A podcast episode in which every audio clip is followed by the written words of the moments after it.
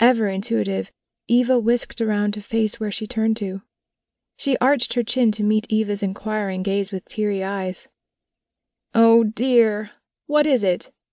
Eva asked the bridesmaids, her assistants, and the bridal team to clear the room, and they quickly complied. She took Ruby's hand, walked her to the large bridal chair, careful not to step on her train or smear color on her white dress from any of the multiple makeup palettes left lying loose. Ruby sniffed and wiped her nose with the napkin Eva handed her. Eva studied her closely, and she tried not to squirm under the scrutiny. But the pain in her heart radiated further upward until she burst fully into tears. Eva held her, without speaking, and waited. Ruby would speak if and when she was ready to. She was sure Ruby wasn't crying about her intended nuptials with Robert. Everyone saw how much they loved each other. So this had to be something else. What could make a willing bride cry?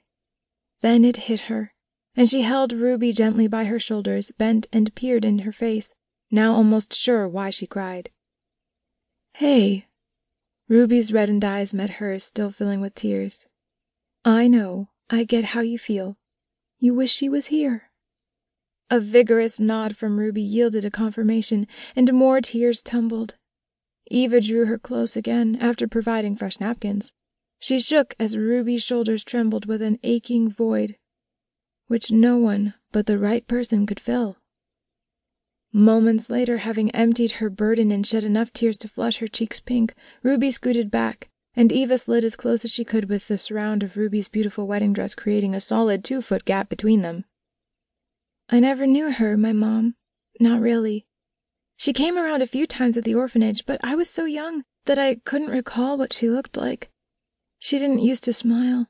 It was as though she'd seen so much pain, like she wanted me but didn't want me at the same time. I figured that out when I got older, like I was a blessing she couldn't afford. If she had other family, I never heard of them. I only knew an aunt, Gemma, who visited me until she passed away. Ruby pulled out the bridal bouquet, hosting her choice flowers as well as those rare selections gifted to her from Nana Barnsworth in Snowy Peaks. She toyed with the stem as her voice broke. I long for her so much now. I wish she was here to see how happy I am, how blessed I am to be about to marry Robert. She sniffed back the tears even if we have no relationship, to have something old from my mom for my wedding day? Eva reached out and laid a gentle hand to her arm, but sensed Ruby wasn't done, so she held her tongue.